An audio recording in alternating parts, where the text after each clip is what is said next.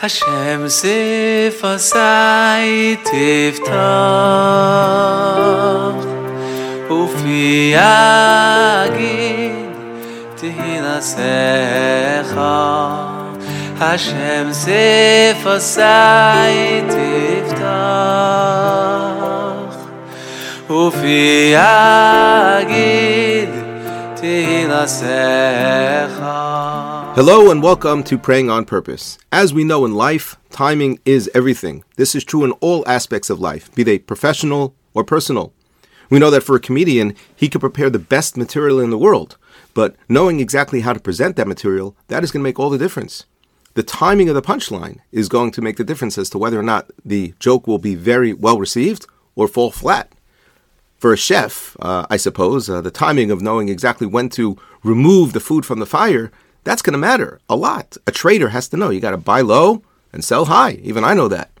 Uh, oftentimes, a physician will know that it's not enough to know the most effective course of treatment, but knowing exactly how to time that treatment. That is going to make a very big difference. And it is true in all areas of life. Think about parenting. As parents, timing plays an especially significant role in the raising of our children, not only in determining what is appropriate at which stage of their lives, but even on an everyday level. At times, a reaction to a particular behavior must be swift and immediate. A toddler who strolls into the street, so that deserves an immediate response. If I'm going to wait until we get home and have a sit down conversation, well, that is going to be too late. On the other hand, there are certain types of situations where it would be appropriate to wait several days, if not longer, until I can actually have a conversation and discuss with my child some of his or her behaviors which are concerning me. And it is therefore very difficult to understand the reaction of Moshe Rabbeinu to the Chet HaEgel, of which we read yesterday in Parshas Ki Sisa. The Torah tells us that when Moshe was still on Har Sinai, Hashem told him, Lech Reid, it is time for you to go. You have to descend the mountain. Because the nation that you have helped bring from Mitzrayim have corrupted themselves. And HaKadosh Baruch Hu is more specific. He tells them, Saru maher They have deviated from the path Asulahem egel masecha. They created a calf, an idol, v'yishtachavulo, v'yizbechulo. They are worshiping it. They are bowing down to it. They are bringing sacrifices. And Hashem says to Moshe, you have to get down there and you need to deal with this immediately. And interestingly, the Torah does not record at that moment that Moshe had much of a reaction at all. So Moshe prepares himself, takes the luchos, descends the mountain, and then the Torah tells us, Vayikasher karva when Moshe approaches the camp, Vayaris Egel Mecholos, and he sees the Egel and the dancing, Vayicharaf Moshe. Moshe becomes very angry. Vayashlech miyadav asaluchos, Vayishaber osam tachas hohor. He becomes very angry, and he throws from his hands the luchos and breaks them at the foot of the mountain. And at first glance, it would seem that Moshe's reaction follows a pretty significant delay. You would have thought that this anger would have been evoked already on Har Sinai when Hakadosh Baruch Hu told him what was going on. After all, he had no reason to doubt that what God was reporting was completely accurate, but yet he seemed to remain calm, cool, and collected while he was on Har Sinai. It was only when he descended the mountain that the Torah records he gets angry and he breaks the luchos. So what is going on here? So the Abarbanel answers that Moshe actually made a calculated decision to delay his reaction until he descended the mountain because he wanted the people to know, to understand the severity of their actions.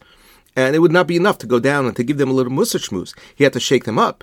He wanted the shviras haluchos to be, as the Torah tells us at the end of Chumash, le'ene kol Yisrael, before the people, so that they could see with their own eyes.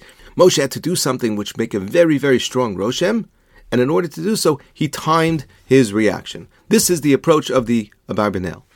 Reb Yaakov Kamenetsky Zechor Levracha in the Sefer Emes Yaakov, however, does not does not favor this particular pshat for several reasons. One of them he mentions is that the fact that the Torah seems to record Moshe's reaction, his anger in particular, only when Moshe descends the mountain. Again, the pasuk says, "Vayi kasher karvel When Moshe comes close to the camp, Vayaris egel mecholos, and he sees the egel mecholos and the dancing, Vayicharaf Moshe becomes angry. And Yaakov asks several other questions as well. And so therefore Rabbi Yaakov comes to a somewhat different conclusion over here. And he says that we see that Moshe was prepared to be Melamed Zchus on the people. After all, Moshe says to himself, listen, They are depressed. They are not thinking rationally. They've been slaves for many, many years. Now they've been in the midbar. They've been through a lot. They think I've died.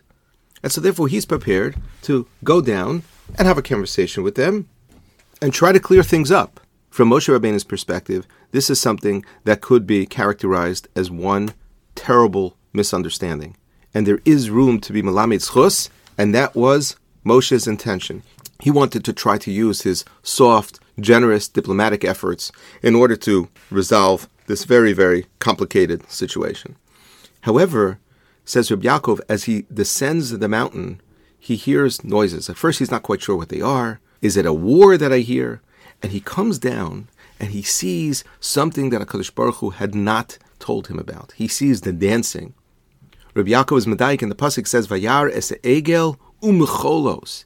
He saw the egel and the dancing. He saw the celebration, the rejoicing, the partying, and then he became angry. He could no longer justify their actions.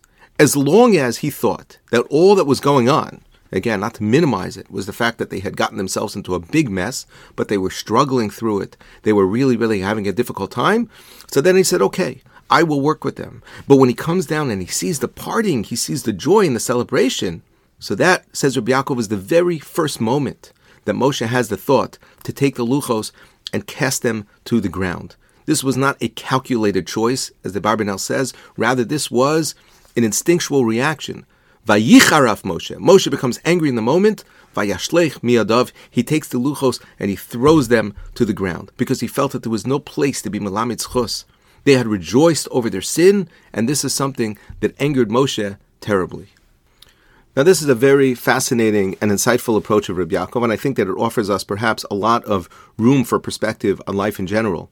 You know, often when we think about our avodas Hashem, when we think about the things that we do and the things that we don't do, the things that we should do, the things that we can't do. So we tend to think about them in a very from a very limited perspective. We think about the actions alone, our actions and our inactions, our successes and our failures.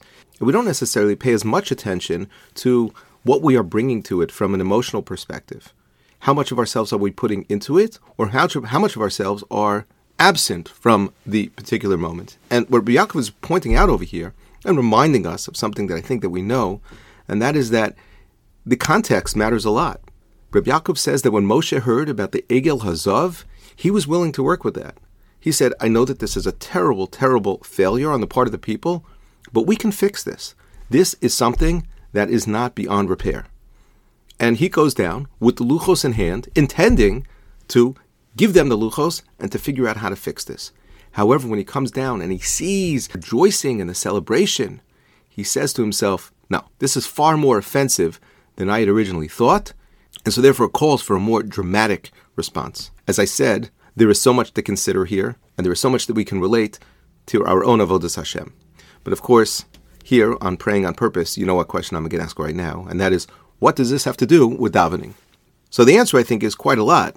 But for one simple point for your consideration this morning, I will take this opportunity to remind each and every one of us that Chazal put great emphasis on our state of mind, both our mental state of mind and our emotional state of being when we daven. I want to refer you back to a Mishnah that we referenced several months ago, if not more, that Chazal tell us that we have to make sure that we are in the proper state of mind and being before davening, that a person can, so to speak, show up in shul and have a siddur opened, to the right place, and he could have his finger on the place, and he could be there on time, and he could say every single word. However, his mind and his heart could be elsewhere. And it is possible for a person to, on a certain level, sort of externally, superficially, be going through the motions, but yet completely absent from a mental and an emotional perspective. And when it comes to tefillah, while we could make a case that that is something right? We could give such a person, we'll, we'll say, partial credit, but ultimately the mitzvah tefillah is one that requires a complete engagement. It is one that requires a person to be present. And we could even make a case that even in a situation where a person finds himself at a particular place and time where he's struggling a little bit with the formal construct of tefillah, where the act of tefillah, if you will, where going through the motions is something which is difficult and challenging, either for external reasons or for internal reasons, nevertheless, a person's state of being at that time, his or her connection to Ribbono Shel Olam, that is a relevant part of the story overall. We cannot and we should not look at prayer merely as being a technical set of obligations that we need to fulfill three times a day. It goes much deeper than that. And the connection, the emotional state of being, and our state of mind that we bring to the tefillah experience, that is something that ultimately is going to really be sort of the engine that drives our prayers. And so, therefore, as we consider the import of Rabbi Yaakov's fascinating perspective on yesterday's parsha, how Moshe Rabbeinu was willing to go ahead and work with Klal Yisrael, as long as he thought that it was only the Egel. But when he realized the celebration that was coming along with that, he said, "Uh oh, this is a much, much bigger problem than I had originally realized." This is not something that I anticipated, and it requires a much stronger response. We can, I believe, take away from there that our state of being, our state of mind, what we bring to Avodah Hashem in general, and to Tefillah in particular, is something that is going to matter. In some cases, a lot more than we tend to realize. And so, therefore, as we prepare to daven each and every day, we should be mindful not only of showing up on time and not only making sure that I have my finger, so to speak, on the right place, but making sure that my heart is in the right place, right? There's a difference between being there in only a physical sense and actually being present mentally and emotionally. This is a big, big part of the avodas hatfila that we need to work on each and every day. May we be zoche to remind ourselves every day when we come to daven that it's not enough that we show up. It's not enough that I have my finger on the place. It's necessary that I be fully present and engaged and try to the best of my ability to bring my entire self to each and every tefillah. Thank you so much and have a wonderful day.